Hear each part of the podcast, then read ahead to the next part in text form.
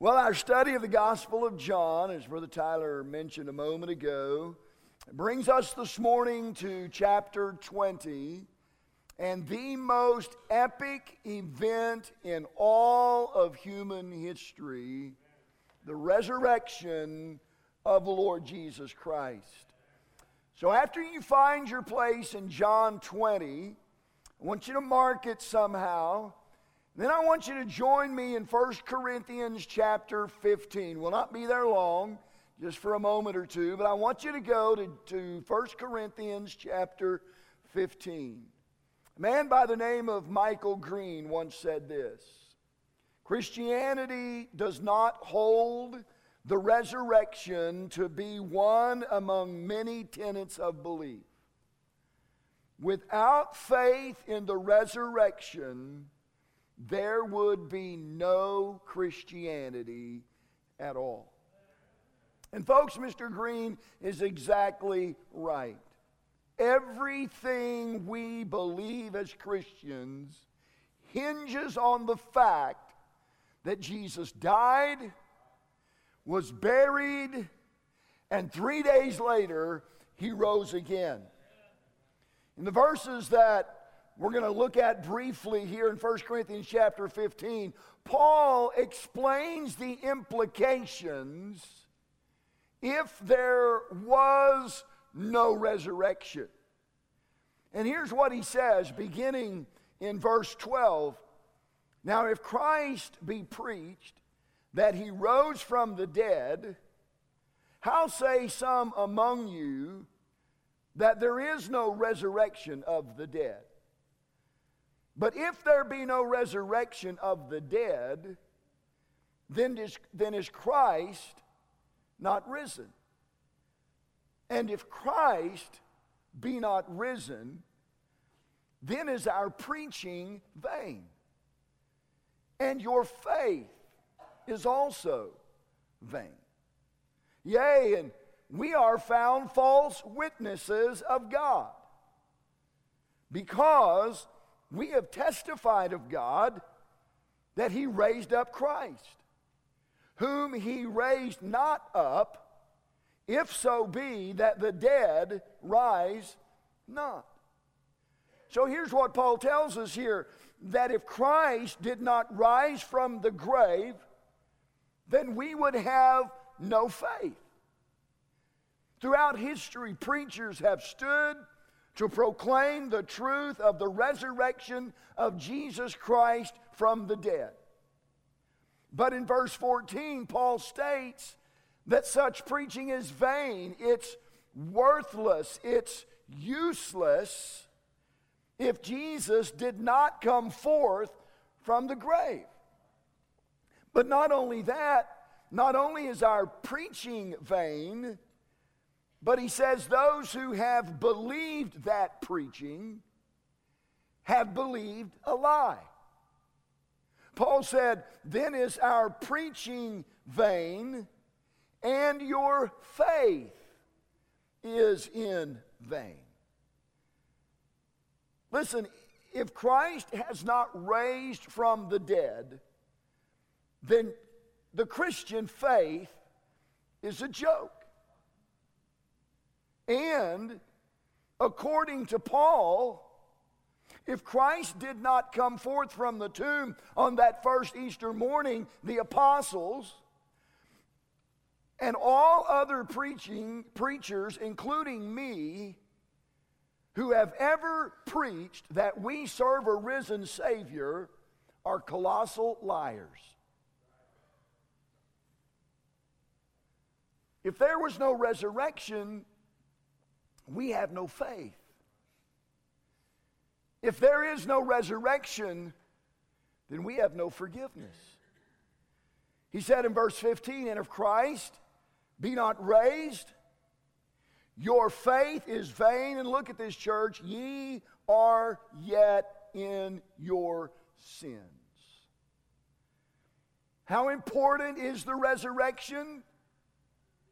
If it didn't happen like the Bible says it happened, then we are still trapped in the bondage and the condemnation of our sins. Here's what another author had to say If the resurrection is not an historic fact, then the power of death remains unbroken, and with it, the effect of sin. And the significance of Christ's death remains uncertified. And accordingly, believers are yet in their sins, precisely where they were before they heard of Jesus' name. What did he just say? In short, he said this if there is no resurrection, then there is no salvation. And if there is no salvation, then everything we sung about this morning is just foolishness. There is no hope of heaven. And then look at verse 18.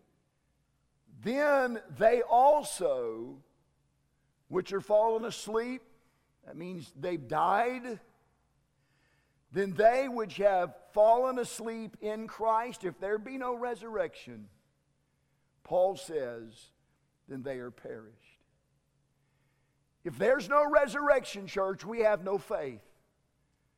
If there's no resurrection, we have no forgiveness. If there's no resurrection, we have no future. We have no future. But, verse 20, but now is Christ risen from the dead. And here's what that means today it means that our faith is genuine, it means that our forgiveness is guaranteed, and it means that our future is glorious. Somebody say, Amen. Now, back to John chapter 20. I wanted you to understand the importance of the resurrection. It's not just one of many beliefs, it is the focal belief of Christianity. It's incredibly important. And that's the point that we come to in the life of Christ in our study of the Gospel of John.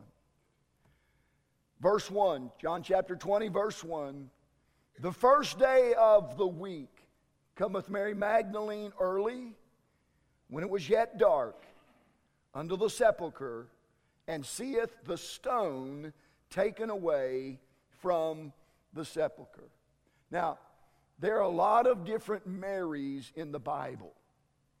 And if you don't understand which one it's talking about, you could get confused. There is Mary of course, who was the, Mary, uh, the mother of Jesus. And then there's the Mary, who was the sister of Martha and Lazarus. And then there's the Mary who, who was the mother of James and Joseph, two of the Lord's disciples. And then there's another Mary. She was the mother of Mark. And then there is Mary Magdalene. And although Mary Magdalene plays an important role in the life of Christ. Oddly enough, we know little about her. We know that she came from the village of, of Magdala, which was located on the shores of the Sea of Galilee. We know from Luke's gospel in chapter 8 that she was part of a group of women who became followers of Christ during his earthly ministry. She and other women joined themselves to Christ and the disciples and followed them from village to village, and they offered them financial support and helping them with, in, in various ways. But here's what is perhaps the best known fact about the life of, of this particular Mary. It's found in, in Mark chapter 16 and verse 9. Now, when Jesus was risen early the first day of the week, he appeared first to Mary Magdalene, notice this, out of whom he had cast seven devils. Before she met Jesus, this woman's life was totally enslaved by demonic spirits, devils, as Mark calls them. We're not told how this came about uh, in her, but you can rest assured this morning that if being possessed by one demon was bad, then being possessed by seven was seven times worse. And we're not given a lot of detail about Mary's life and, and, and, and the havoc that, that these demonic spirits must have wreaked on her life. But we read about others in the Word of God who were demonically possessed, like the, uh, the maniac of Gadara and then there's the demon possessed slave girl over there in the book of, of Acts, chapter 16, I think it was, that followed Paul and Silas. And we're told a little bit in those two stories about uh, the nature of what it was like to, to live a life like Mary must have lived. I'm guessing words such as desperate and insane and horrific and hopeless and hellish would be good descriptors. But then she met Jesus. And like everyone's life who has ever met Jesus, she was never the same. And no doubt Mary was in love with Jesus not as a bunch of goofy Hollywood producers or book authors would have us to believe. She wasn't in love with Jesus in an immoral sense. She wasn't married to Jesus. They didn't have children together. But she loved him because of what he had done for her. She loved him in a way that led her to a life of full commitment and service to the one who had changed her life forever. As a matter of fact, Mary was one of those who followed Jesus all the way to the cross. It says in Mark 15. Mary was an eyewitness of the horrors of the crucifixion. But not only that, she hung around long enough to watch Joseph of Arimathea take the body of the Lord Jesus down from the cross, and she saw where he buried the Lord. And so early in the morning, while it was still dark, she and other women, we're told from the other Gospels, there were others with her, they came to the tomb. And they found the stone had been rolled away. And so she runs back to tell the others. Verse 2 Then she runneth and cometh to Simon Peter and to the other disciple whom Jesus loved and saith unto them, They have taken away the Lord out of the sepulchre, and we know not where they have laid him. Mary's first explanation of the empty tomb was that somebody had stolen the body. So she was like everyone else, including the disciples.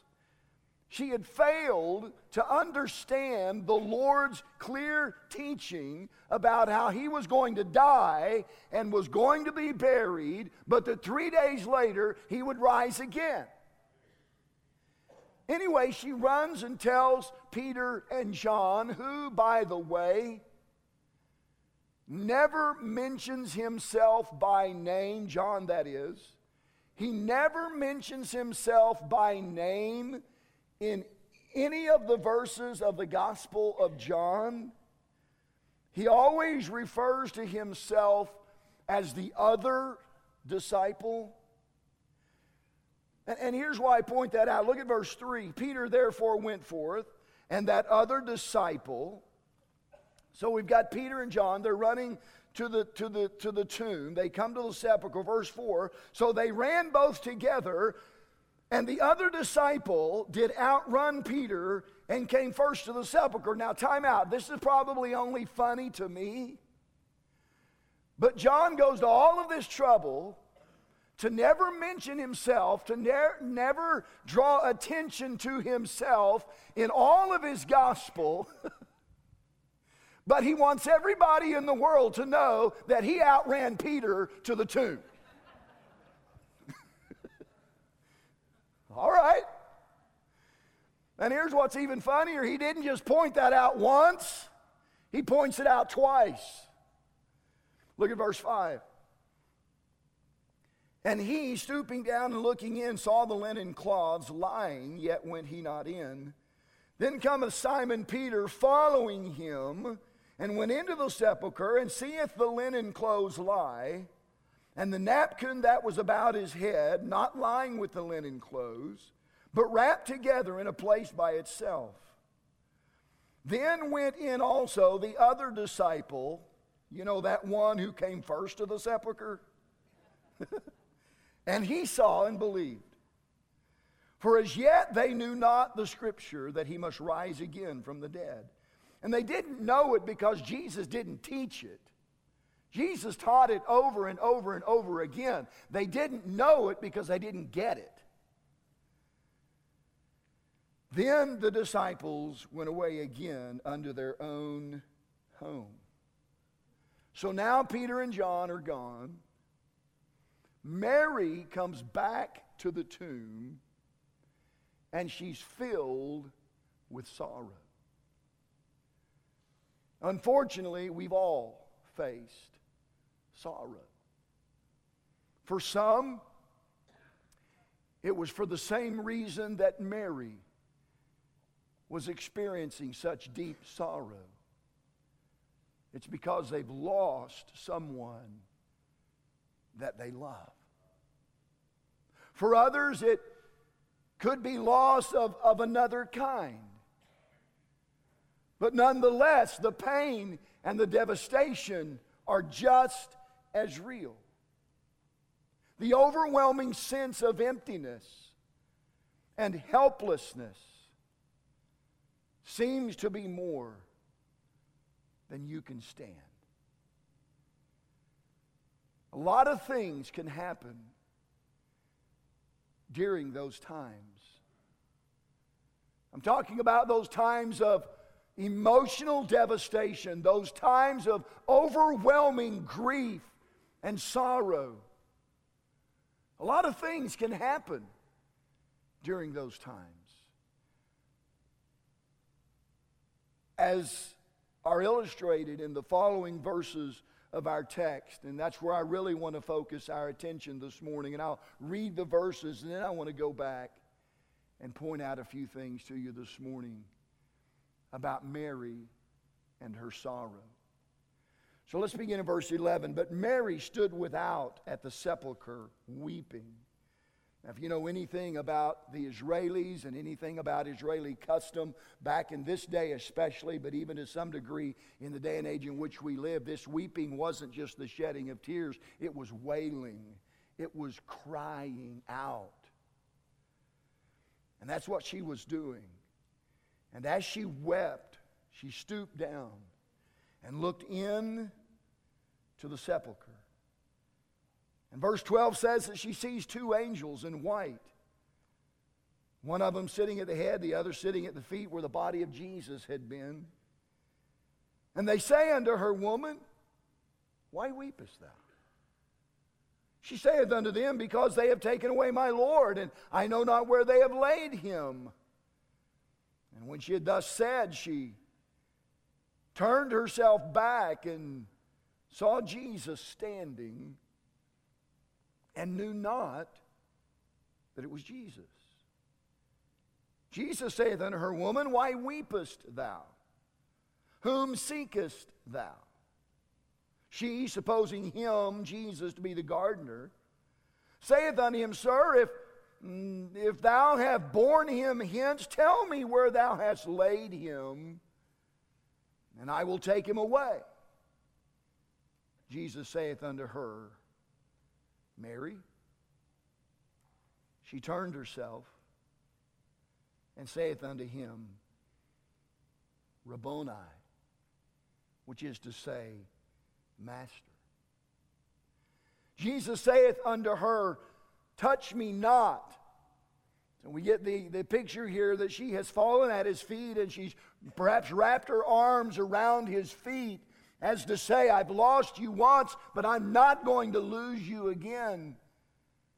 And Jesus says, Don't touch me, for I'm not ascended yet to my Father, but go to my brethren and say unto them, I ascend to my Father and your Father, and to my God and your God. Mary Magdalene came and told the disciples that she had seen the Lord and that he had spoken these things unto her.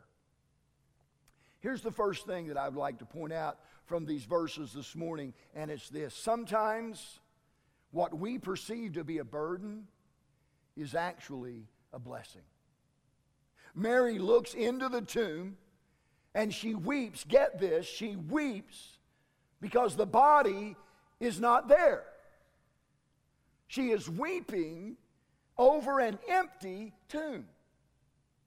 In her mind, the empty tomb signified yet another scene in the nightmare that had been the Passion Week. He's suffered and he's died, and now they didn't have enough respect for him to let him lay there, and now they've taken him. But what she perceived to be a burden was in reality the greatest blessing that she could have ever experienced because Jesus was alive.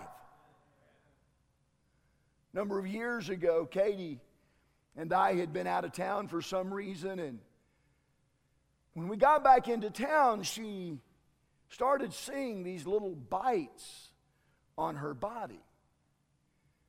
And she originally thought that they were mosquito bites, but they weren't. And eventually she went to a dermatologist who told her that she was being bitten by bed bugs. Now, ladies, if you've ever dealt with bed bugs, then you can understand the devastation that she was experiencing on many different levels. But here's the point of the story. What at first she perceived to be a huge burden actually became a huge blessing because in that examination, the doctor also found five melanomas that probably would not have been found had it not been for those bug bites, or at least would not have been found when it was. You tracking with me? Here's what F.B. Myers said in his book on the Gospel of John, and he writes this with respect to Mary weeping because the tomb is empty. Now, this is easy for us to see because we're looking back on it. She was right there. This is in real time, and he's not there, and she's weeping. And here's what he had to say We all make mistakes like this. Our treasures, whether of things or people, which had been our pride and joy, pass from us. And we think that we can never be happy again. We suppose that God's mercies are clean gone forever. But all the while, near at hand, a transfigured blessing waits to greet us. Now, church, think about this. Aren't you glad this morning that Mary didn't find what she was looking for? Aren't you glad today that Jesus was gone? Because had there not been a resurrection, there would be no Savior, and therefore we would have no hope. Right now, you may be grieving over Maybe the loss of a job or the loss of a relationship or a failed venture of some kind or maybe a physical setback or something else that seems like a, a, a, loss in your life. But in reality, as we see here, that may not be the case at all. Let us learn this morning from Mary that things are not always what they seem. And we cannot always trust our judgment regarding situations that we face in our lives. Now, here's the second thing. Too often, we view our difficulties through the eyes of the impossible rather than the I'm possible.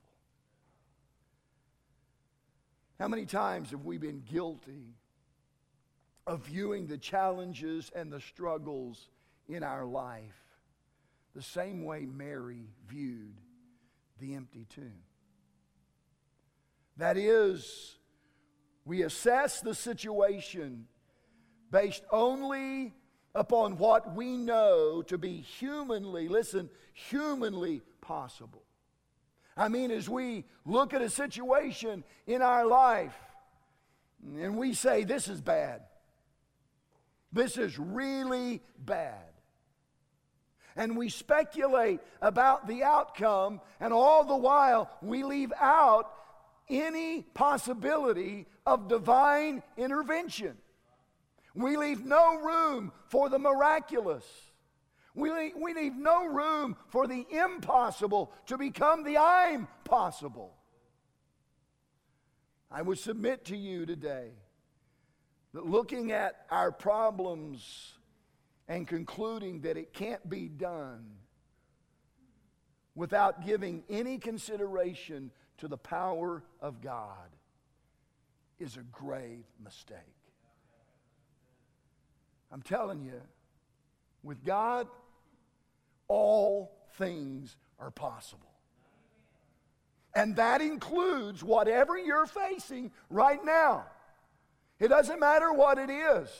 With God, there's always the possibility of resurrection.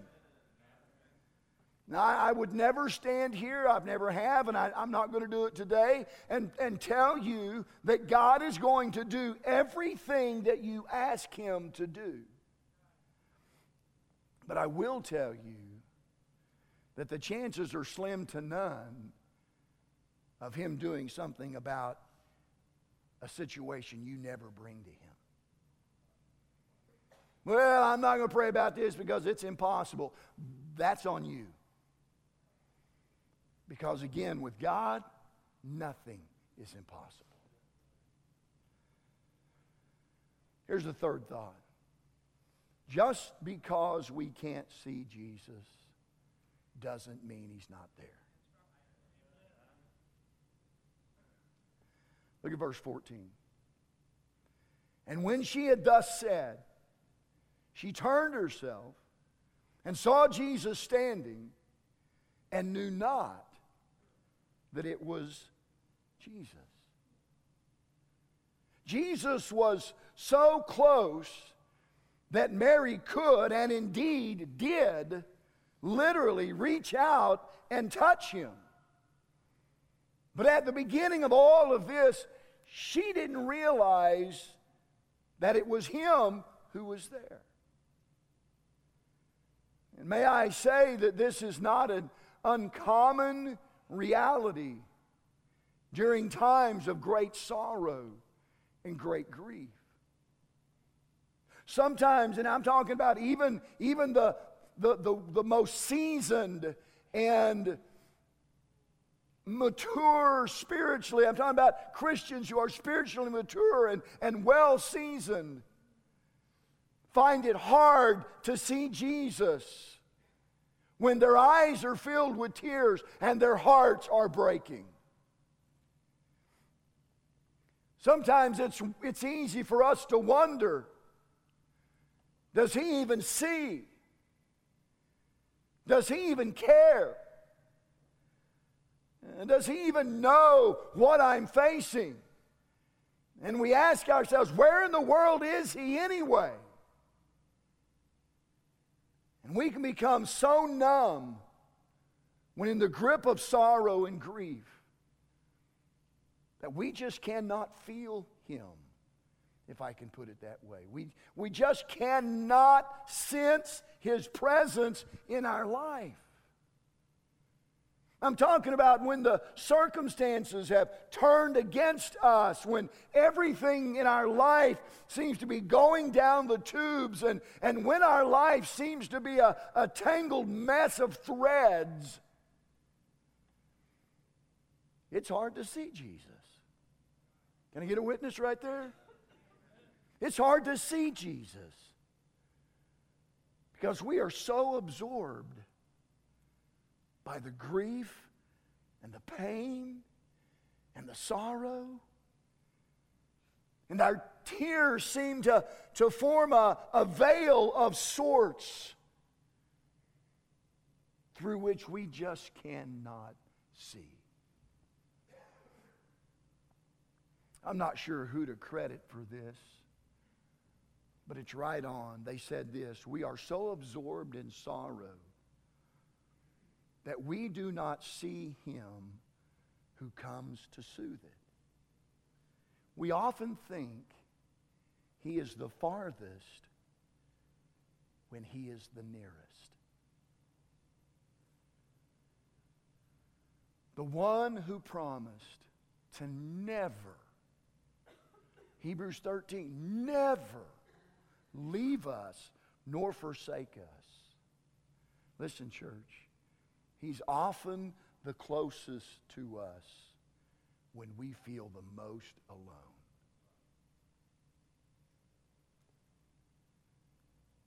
Mary couldn't see Jesus. Mary at this point couldn't feel Jesus.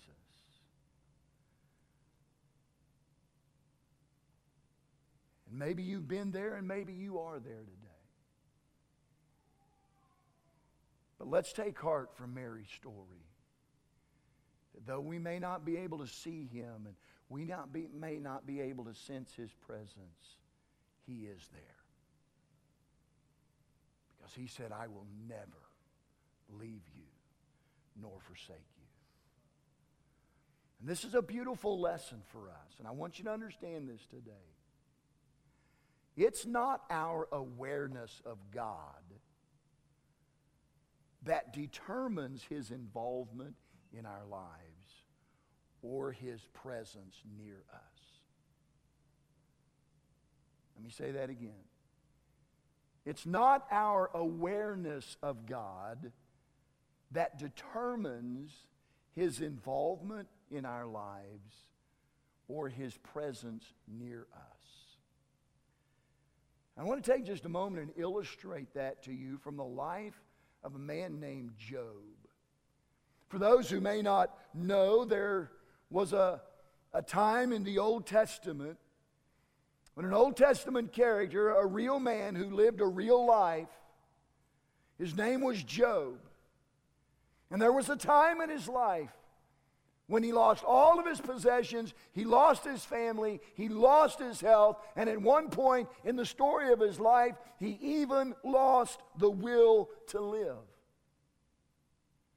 And over time, he lost any sense of the Lord's presence in his life. As a matter of fact, he said this Behold, I go forward, and he's not there backward, but I can't perceive him. On the left hand, where he doth work, but I can't behold him. He hideth himself on the right that I cannot see him. And so here's Job. And he's in the midst of this grief and this sorrow. And he says, I'm looking all around me. I'm looking in front of me, and I'm looking behind me, and I'm looking to the left of me, and I'm looking to the right of me, and there is no God. I can't see him. I can't feel him. I can't sense him. You ever been there? Where's God? But then look what he said. But he knoweth the way that I take. when he hath tried me, I shall come forth as gold. Job said, I don't see him and I can't sense him and I'm wondering where he is, but here's what I know He's aware of what I'm going through. He knows about everything that's going on in my life. He knows the way that I'm taking, and I believe that when I come through this, that I will come forth as gold. I'll say it again. It's not our awareness of God that determines his involvement in our lives or his presence near us. Job understood that whether or not we can see God at work in our lives or sense his presence in our sorrow, he's still there. I don't know everything that all of you are going through this morning. But I do know this Jesus knows. Oh, yes, He knows.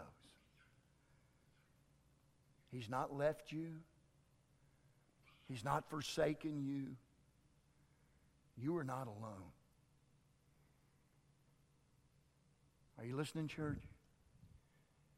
Because in His time, and this is the big bummer about this. It's not always in our time. But in His time, He will reveal Himself to you, as He did to Job.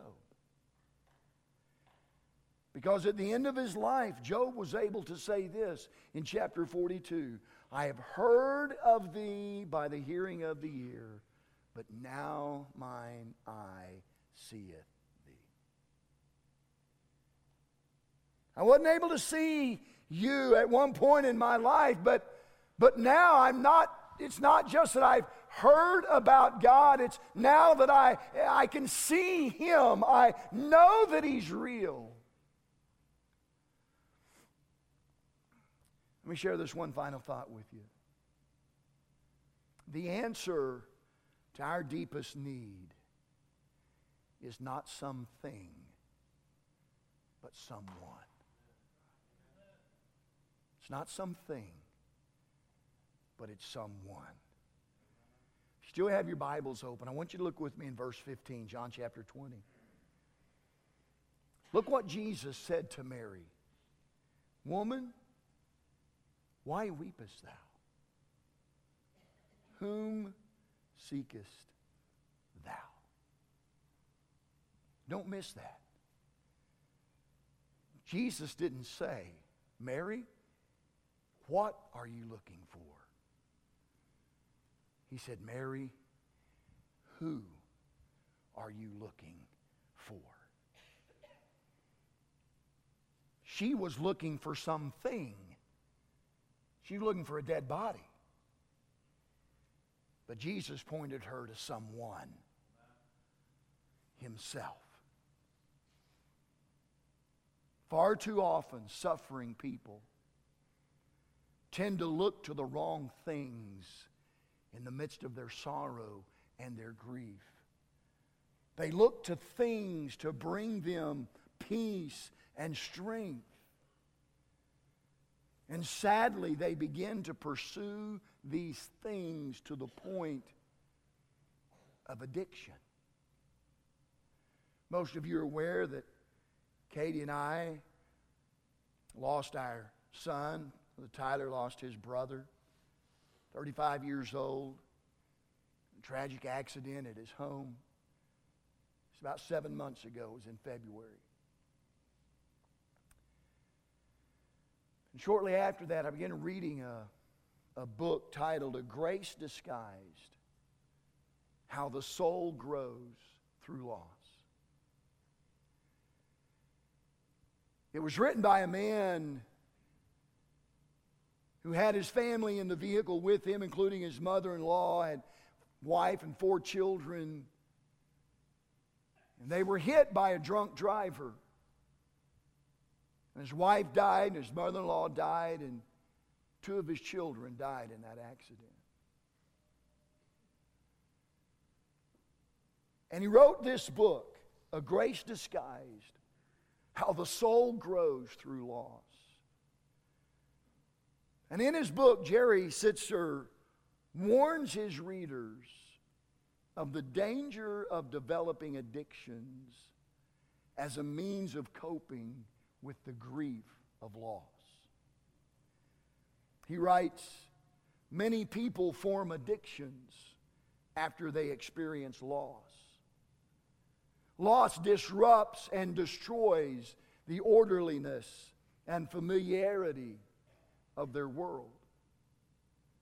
They feel such desperation and disorientation in the face of this obliteration of order that they go berserk on binges.